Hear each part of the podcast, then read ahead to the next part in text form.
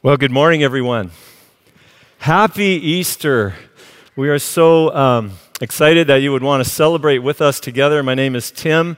If you haven't already gone there, please take uh, your Bible or electronic device. You can go to Luke chapter 24. That's where we're going to be spending our time this morning. That very day, they had gone to Jerusalem. Their world was quite a bit different than ours. So, seven mile journey, you don't do it by a car, you do it on foot. And they had gone probably to stay with family and friends for the Passover. This particular year, the, this very special Jewish event would be like no other. It would have been like 9 11 is to us, unforgettable. And so much emotion, especially for Cleopas and his companion. Maybe they had not been at the actual site, they had not been to the hill Golgotha where he was crucified, but they had heard the reports. There, Jesus on a cross between two thieves, put there like a criminal in absolute brutal Roman torture. They had thought he was a prophet, and he had stirred up so much hope within them. They had watched what he did, they had heard his words, never seen a man like this do the things he did, never hear what he taught. It stirred up hope in them, and they wondered could this, could he be the one? Is he the Messiah? The promised one, the king. All of us in our story, our own personal stories, are really looking for some kind of savior or redeemer. Someone, something, that, that job, that promotion, that move, that relationship, that it takes us to another level. It makes things right. And the Messiah ultimately makes everything right. They had hope for this in Jesus, but he had been crucified. Now, we get the privilege of the writer's perspective. We are above the story, we're not in it. And so we can, we can see what is transpiring from an outside perspective. And as we read the beginning of the story, we see that what they hope for, what they desire, is actually right in front of them and with them. Luke 24, verse 15, while they were talking and discussing together, Jesus himself drew near and went with them, but their eyes were kept from recognizing him. They don't know it yet, but Jesus is alive. And as we look at this interaction, we're going to see that the resurrection is historical, the resurrection is scriptural, and the resurrection is personal. And you put all that together, we're going to see that this story is absolutely transformational. We begin with historical, and, and Luke begins his gospel there with these words from the very start. He says, Inasmuch as many have undertaken to compile a narrative of the things that have been accomplished among us, just as those who from the beginning were eyewitnesses and ministers of the word have delivered them to us, it seemed good to me also, having followed all things closely for some time past, to write an orderly account for you, most excellent Theophilus. That's who he's writing to, that you may have certainty concerning the things you have been taught. We are familiar today with the, the phrase fake news. We have trouble believing in news that is like current right in front of us today. And so it's very easy for us to be skeptical, spe- skeptical about somebody who lived like 2,000 years ago. The writer of this story, Luke, has told us what the purpose of him writing this gospel is for. He wants us to be absolutely certain of what is written. He names names, he names dates, he names uh, times and places, details.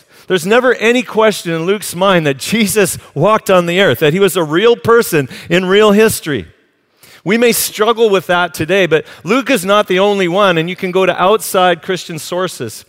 Uh, Josephus, he was a historian who lived around, was born around the time of Jesus when Jesus was crucified, and he said this Now there was about this time Jesus, a wise man, if it be lawful to call him a man, for he was a doer of wonderful works, a teacher such men as received the truth with pleasure. He drew over to him both many of the Jews and many of the Gentiles. He was the Christ. In Pilate, at the suggestion of the principal men amongst us, had him condemned to the cross.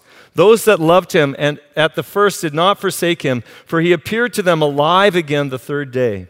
As the divine prophets had foretold these and 10,000 other wonderful things concerning him and the tribe of Christians, so named from him, are not extinct to this day.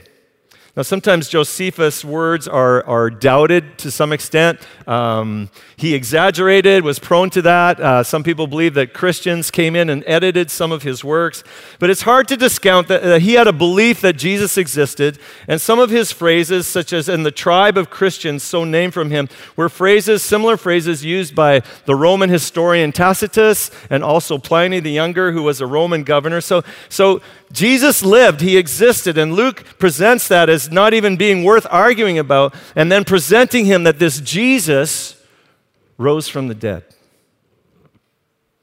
You can be certain of it, according to Luke. And if you are a Christian today, you had, you had better be certain of it, because without the certainty, without Jesus rising from the dead, we have no reason to be here as followers of Jesus Christ. Our faith has no substance. Our faith has no meaning. Our faith has no purpose. And those aren't my words, those are the words of the Apostle Paul. If Jesus has not risen from the dead, let's go do something else. And Paul wrote these words in 1 Corinthians 15 For I delivered to you as of first importance what I also received that Christ died for our sins in accordance with the Scriptures, that he was buried, that he was raised on the third day in accordance with the Scriptures and that he appeared to Cephas, then to the twelve. Then he appeared to more than 500 brothers at one time, most of whom are still alive, though some have fallen asleep. Last of all, Paul writes, He appeared to me. Luke has recorded this amazing story of the road to Emmaus, but he wasn't there. So, where did he get this information from? Who's his eyewitness testimony? Well, who does he name? He names Cleopas. The name Cleopas can also be known as Clopas, and we read in John's Gospel that Mary, the wife of Clopas, was one of the women who were at the site where Jesus was crucified, standing there close to him. It appears, and many, many suggest, that Cleopas the husband to Mary that a couple of their sons were, were most likely disciples of Jesus Christ himself. So we have a man here who's like on the inside. His family's been on the inside in relationship with Jesus. And Luke names him so that if you want to go and check out the story, just go talk to Cleopas. And he'll verify about a crucified and then resurrected Savior. It is said that we can be pluralistic about our values, but we cannot be pluralistic about facts. You have a birth date. If you were born on June 6th, you can't also be born on November 11th. It's one or the other. And the day you were born is factual. You can't be pluralistic about that. Well, this year I want to be born because you know you pick a, a, time when you're on holiday or when your family's around. It'd be just nice to have a birthday when they're around. It doesn't work that way. You were born on a certain day. It's factual. The resurrection of Jesus Christ, either he rose from the dead or he did not rise from the dead. And Christianity presents itself in the biblical story. It claims that he rose from the dead with eyewitnesses who can verify that testimony. It's not rooted in feeling, it's not rooted in legend or mythology. It's proclaimed to be an historical fact, and in so doing, it demands a response from each and every one of us. Tim Keller wrote the book The Reason for God, and in it he talks about um, like people, people are offended by the Bible at times. And, and you can read it and be offended by certain things, what it says about sex, or what it says about many, and you can be offended by it. And Tim Keller would say, if you can, just put your, put your ethical dilemmas aside, your, your offenses that where the Bible offends you, just put it aside and ask yourself this question Did Jesus really rise from the dead? Because he says, if you believe that Jesus rose from the dead, you're going to have to deal with all the Bible, but it'll all sort itself out. Well, the, the crux of the matter is this Did Jesus rise from the dead? Case in point, the Apostle Paul. The Apostle Paul hated this newfound faith, Christianity, uh, uh, didn't like at all what was going on. See, it, it, it represented everything, uh, an upheaval of everything that he was about. With the temple, the upheaval of the temple, its meaning, sacrifices, and the law, all the things he cared about deeply as a Jewish Pharisee. And so he is so committed against this. He, he crucifies or he persecutes the Christians. But then what happens? On his own road, the road to Damascus, he meets the risen Savior, and everything sorts itself out. He becomes a Christian, a Christ follower, a church leader, an apostle extraordinaire. Why? Because he met the risen Savior. Gary Habermas is widely known as an expert on the resurrection. If you've ever uh, read the book Case for Christ or seen the movie Case for Christ, um, Lee Strobel, who was a Chicago reporter, his wife became a Christian and he wanted to prove it was all uh, myth and debunk it. And so he went on this uh, tour to interview different people. One of the people he interviewed was Gary Habermas because he's a widely respected person, an authority on the resurrection. Habermas wrote a book called The Risen Jesus and Future Hope, and in it he lists a number of historical facts that virtually all scholars, regardless of faith, you don't have to be a Christian, they agree on this. First of all, that Jesus died by Roman crucifixion. Secondly, that the disciples had experiences that they thought were actual appearances of the risen Jesus. Thirdly, the disciples were thoroughly transformed, even being willing to die for this belief. It's, it's an amazing turnabout from those that had fled from the, the, the Savior, Jesus, that they all of a sudden were willing to die with great courage for. The apostolic proclamation of the resurrection began very early when the church was in its infancy. It didn't develop over decades, it wasn't a legend. They started to proclaim it right away. Fifth, James, the brother of Jesus and a former skeptic, became a Christian due to an experience that he believed was an appearance of the risen Jesus. And sixth, Saul, who I mentioned, we know as Paul, the church persecutor, became a Christian due to an experience that he believed was also an appearance of the risen Jesus. Lawyer Sir Lionel Luckhoo was for 14 years named by Guinness as the most successful lawyer in the world. He spent years analyzing the evidence of the resurrection, and this was his conclusion. And I quote I say unequivocally that the evidence for the resurrection of Jesus Christ is so overwhelming that it compels acceptance by proof, which leaves absolute, absolutely no room for doubt. Lawyer speaking. The fruits of the gospel the forgiveness that we receive, the life that we receive, is only available to us today because of the objective reality that Jesus Christ entered into history. He died on a Roman cross, he really died, and he really rose again. Your life, my life, the life of the church rests on the historical accomplishment of Jesus Christ. It's historical. Secondly, it's scriptural. So, as we go back to the story, um, these two men are, are walking from Jerusalem to Emmaus. It's a seven mile journey, and Jesus appears. And just taking the story at first blush, like it's, it's, it's almost comedic. It's funny because I mean that wasn't an unnatural thing for, for to happen where people are walking on a road, someone else joins you, you start to have a conversation. Now remember, this is Jesus. This is the, the risen Savior, Jesus. And he joins them. And he says to them, um, what is this conversation you guys are having together? Because they've been talking, you know, you, you debrief something that you've experienced when it's, it's so traumatic. You debrief it, and so they're walking and they're debriefing, they're talking about this, and Jesus joins them and says, you know, like, like what is this that you guys are talking about? As if he knows nothing. It'd be like, uh, for those of you that are cooks and maybe like a lady like Julia Childs walks into your kitchen and she says, oh, "What is this cooking thing you're doing? What is like what is that all about?" I mean, it's just it's hilarious to me. Then one of them, named Cleopas, answers him, like, "Are you the only visitor to Jerusalem who has no idea what went on this weekend?" Jesus had no idea. Like, isn't that like isn't that funny? And Jesus says, "What things?" Tell me more. And with that question, he teases out from them their summary of what has transpired this weekend.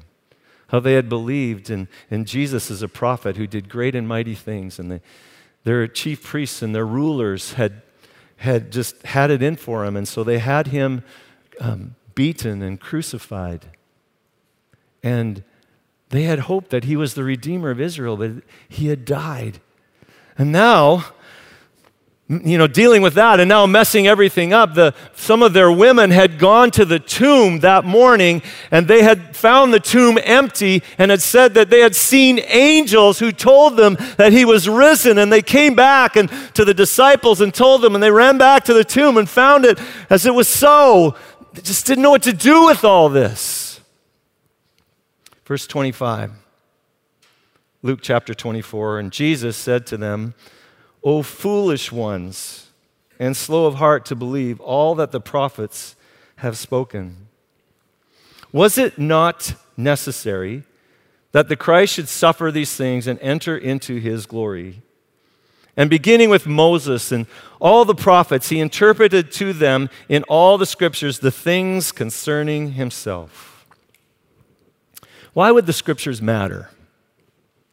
Why did Jesus point them to the scriptures? Every weekend, when we meet together as a church family, one of the things we spend time doing is looking at the Bible, looking at the scriptures. We don't look at uh, the finer points of a Stephen King novel, picking that apart. We don't spend the morning uh, looking at Seth Godin's great principles on marketing or how to be a success our perpetual textbook when we meet together. And, and I would hope, if you're a follower of Jesus Christ, the, the perpetual textbook of your life and your home, your family, is the Bible, is the scriptures. Because in the Bible, the, the scriptures proclaim to us who God is and what He's about. They reveal God to us and they reveals to us who we are, and it reveals to us the God story. As we have said as we're going through this series called Kingdom, the story that from beginning to end, from Genesis to, to the book of Revelation, where it finishes, there is one unified theme of a God who loves his creation, a God who is good and created it good, but mankind rebelled and, and messed everything up. But God didn't leave us where we're at. He sent a, a promise that one day everything would be made right. And so he never gives up on people. He's going to rescue them. And he, he, through his prophets, promises a rescuer, and he does through his son, Jesus Christ. Verse 27 again, and beginning with Moses and all the prophets, he, Jesus, interpreted to them in all the scriptures the things concerning himself.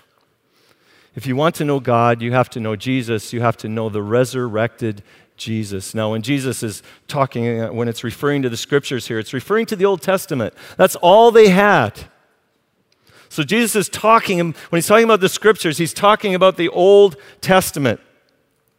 And once you have this, what I would call an interpretive key, that the Old Testament is perpetually talking about a crucified, then risen Savior, Redeemer, Deliverer, King. When you get that, when you see that that happens in Jesus, you go back and you can look at the Old Testament and it all starts to make sense.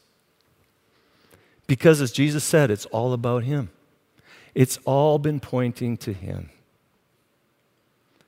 Genesis 3, verse 15, right in the, the beginning of the first book, after Adam and Eve have rebelled against God, there's this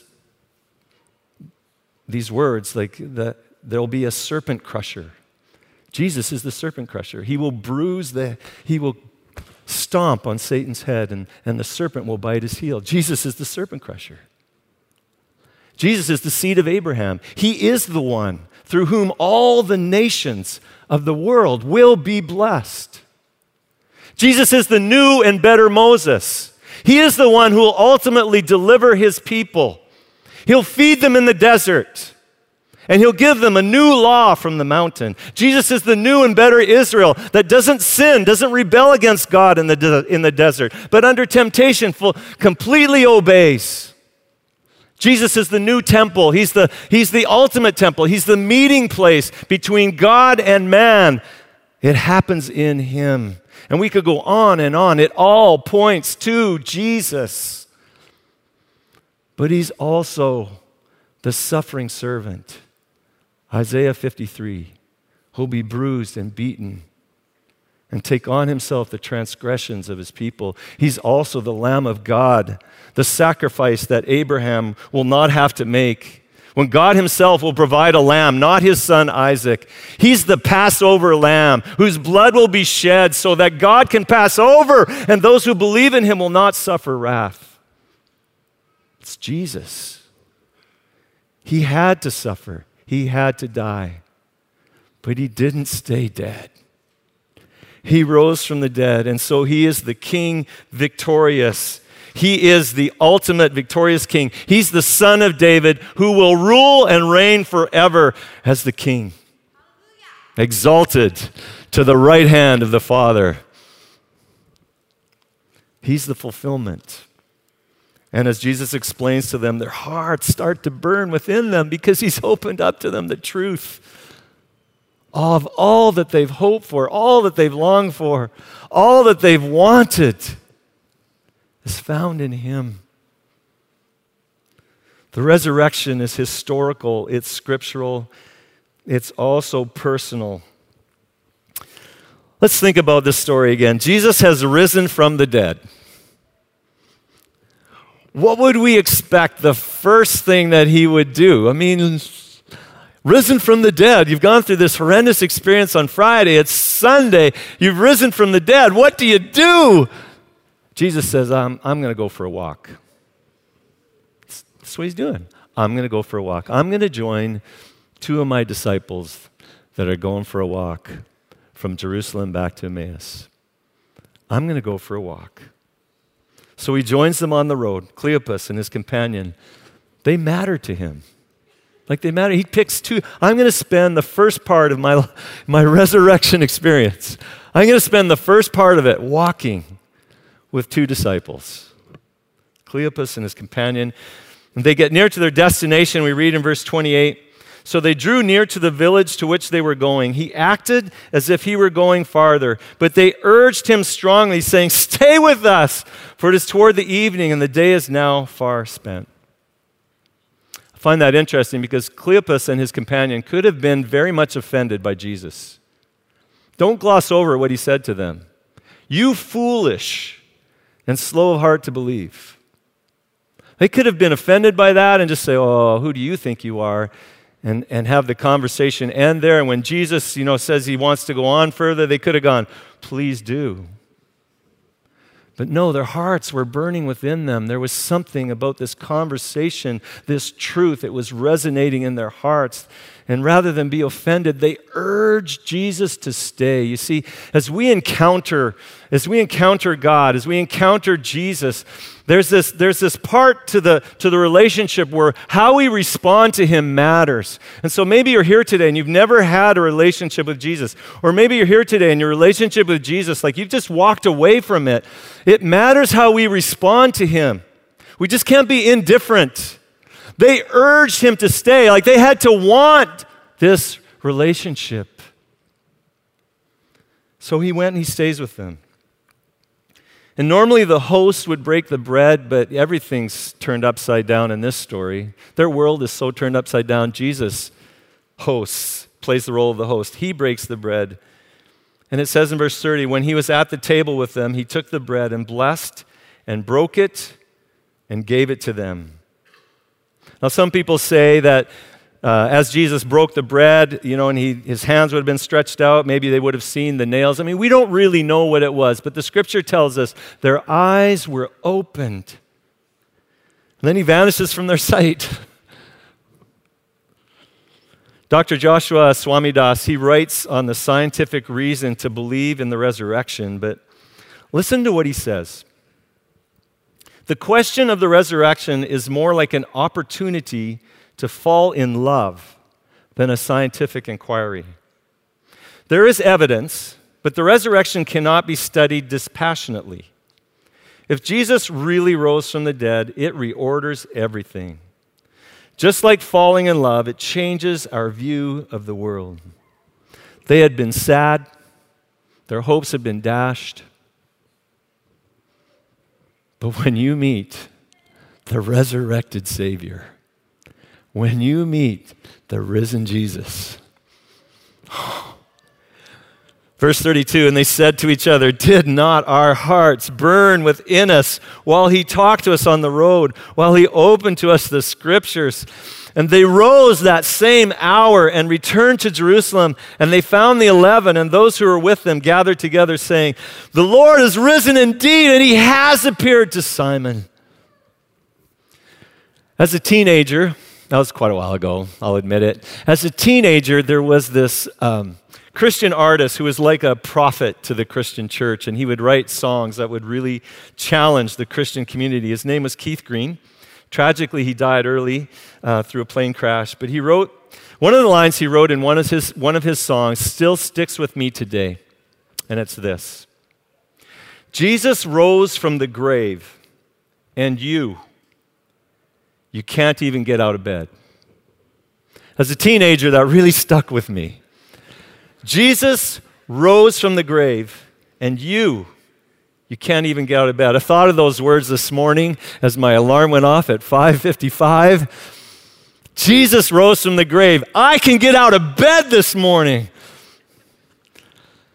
See what Green was getting at and what really is true is when you believe in the resurrection, when it's a reality in your life, it just it transforms everything. And these two men who had been sad, whose hopes had been dashed, they race back another seven miles. They go back another seven miles. That very hour, it says. They had to go back. They're energized because Jesus is alive. Jesus rose from the dead and they're energized and they run back to Jerusalem to proclaim the good news. This is what the resurrection does to you when you really believe it, when you really own it. It transforms your world. It's historical, it's scriptural, it's personal. And when it's those things, it becomes transformational. Simon Luckhoo, uh, the lawyer, admitted at one point in his life, although he was convinced of the resurrection, and, and I'll quote him, he said, I was actually a head Christian rather than a heart Christian. A Sunday believer moving comfortably along in my deep rut, but that changed when it became personal. He started to search the scriptures and, and investigate it almost like a lawyer. And in doing that, his heart started to burn. God started to reveal himself to him, and it, and it transformed him. Later in life, he said, I am devoting my time to traveling for Jesus. By the grace of God, I have traveled close to a million miles to preach the precious gospel, this good news about Jesus Christ. I want only two things in life to go and give witness to my faith and to preach, to do some little work in winning people to the cross of Jesus. To me, this would be a great climax to my life, a means of thanking God for his many kindnesses to me by seeking to give others the opportunity of the happiness and peace of mind I now enjoy because of my abiding faith. Transformative. See, when, when we understand, when we get the meaning of the resurrection, what it means, what it means is that God's word is, is really true. That everything, every promise we read in the Old Testament, God has showed himself to be faithful. That even when it seems like he's not at work, that he is. And he worked in the, in the darkest hour, he worked the most amazing work through his son, Jesus Christ. So, what it means today for us is as we put our faith and trust in Jesus Christ, that the work of Jesus is applied to our lives, that in Christ we, our sins are forgiven, and we enter into a new relationship with God through His blood, a new covenant, a new relationship. Our past is taken care of in that relationship. Our future is proclaimed to us that one day we will live in eternity with Jesus in our midst. There'll be no more pain. There'll be no more suffering. The mixture of good and evil that exists in our world today will be completely different because there will be no evil. It'll only be His goodness in our midst. It means that for those of us that have people we love that have gone ahead of us, those who are in Christ, that we will one day with them be reunited with all those who believe in Jesus Christ together. What a hope! It means we get a new body. Those of you whose bodies are starting to complain and ache, and it means you get a new resurrected body, just like Jesus' body. It's incredible what the resurrection means, but most of all, it means that Jesus rules, He reigns. He is the King that was promised. And he can reign in our lives today so that his kingdom ways, the life that, that resurrection life, can actually be part of our experience in the here and now. Our past is taken care of, our future is taken care of. So is our present. If you're here today and, and you, you, um, you don't have that living relationship with Jesus, you've never entered into that relationship. This morning, um, I'm going to say a prayer in, in a minute or two here, and I'm going to invite you, if, if today's your day, if today's that very day for you, that you can just pray along with me as I pray. And it's very simply that we would give our lives over to Jesus, that we would let Him rule and reign in our lives. And, and, and when you do that, you, you just can you, you know that you can receive His forgiveness and you can receive His life, and everything changes when we give our lives over to Jesus. But as I've been thinking about this message, this, this isn't just for those who don't have never known Jesus, never walked in a relationship with him. It's also for, for his, his family that there'll be some of us in here. We've been going to church for like 10, 15, 20, maybe longer years. And, and you know, your, your, your relationship with God is just, maybe it's just been intellectual. Maybe you're just, you're, you're, in many ways, you're so far from him and you know it. God wants to bring you to that place where His resurrection life is real in your life today. It's not just something you hope for in the future, but it's your present now. And I truly believe if you just say to God, God, I want, I want you to rule in my life. I want you to reign. I want more of you. And you just humble yourself before Him. I have to believe from, from my experience and talking to people, my own personal experience, that His resurrection life and power will come into your, into your life in a way maybe that you've never experienced before. So I'm going to ask us just to bow our heads in prayer. And as I pray, if, if you just want to have that kind of communication with God, you just join in with me. Heavenly Father, we just come before you um, today. Lord, it's such a momentous occasion that we are remembering. And we want to praise you and thank you for giving us your Son, Jesus Christ. Today we say we believe that Jesus died and that he rose from the dead. That he died and rose from the dead for the forgiveness of our sins and that you might rule and reign in our lives, and we experience your resurrected power. Today, God, we're saying yes to you. We're saying because we believe you are who you are and that Jesus rose from the dead, we're saying yes, rule in our lives, break the bread, take responsibility. God, have, have your way in us and fill us, Lord, with your provision of your Holy Spirit. We pray in Jesus' name. Amen.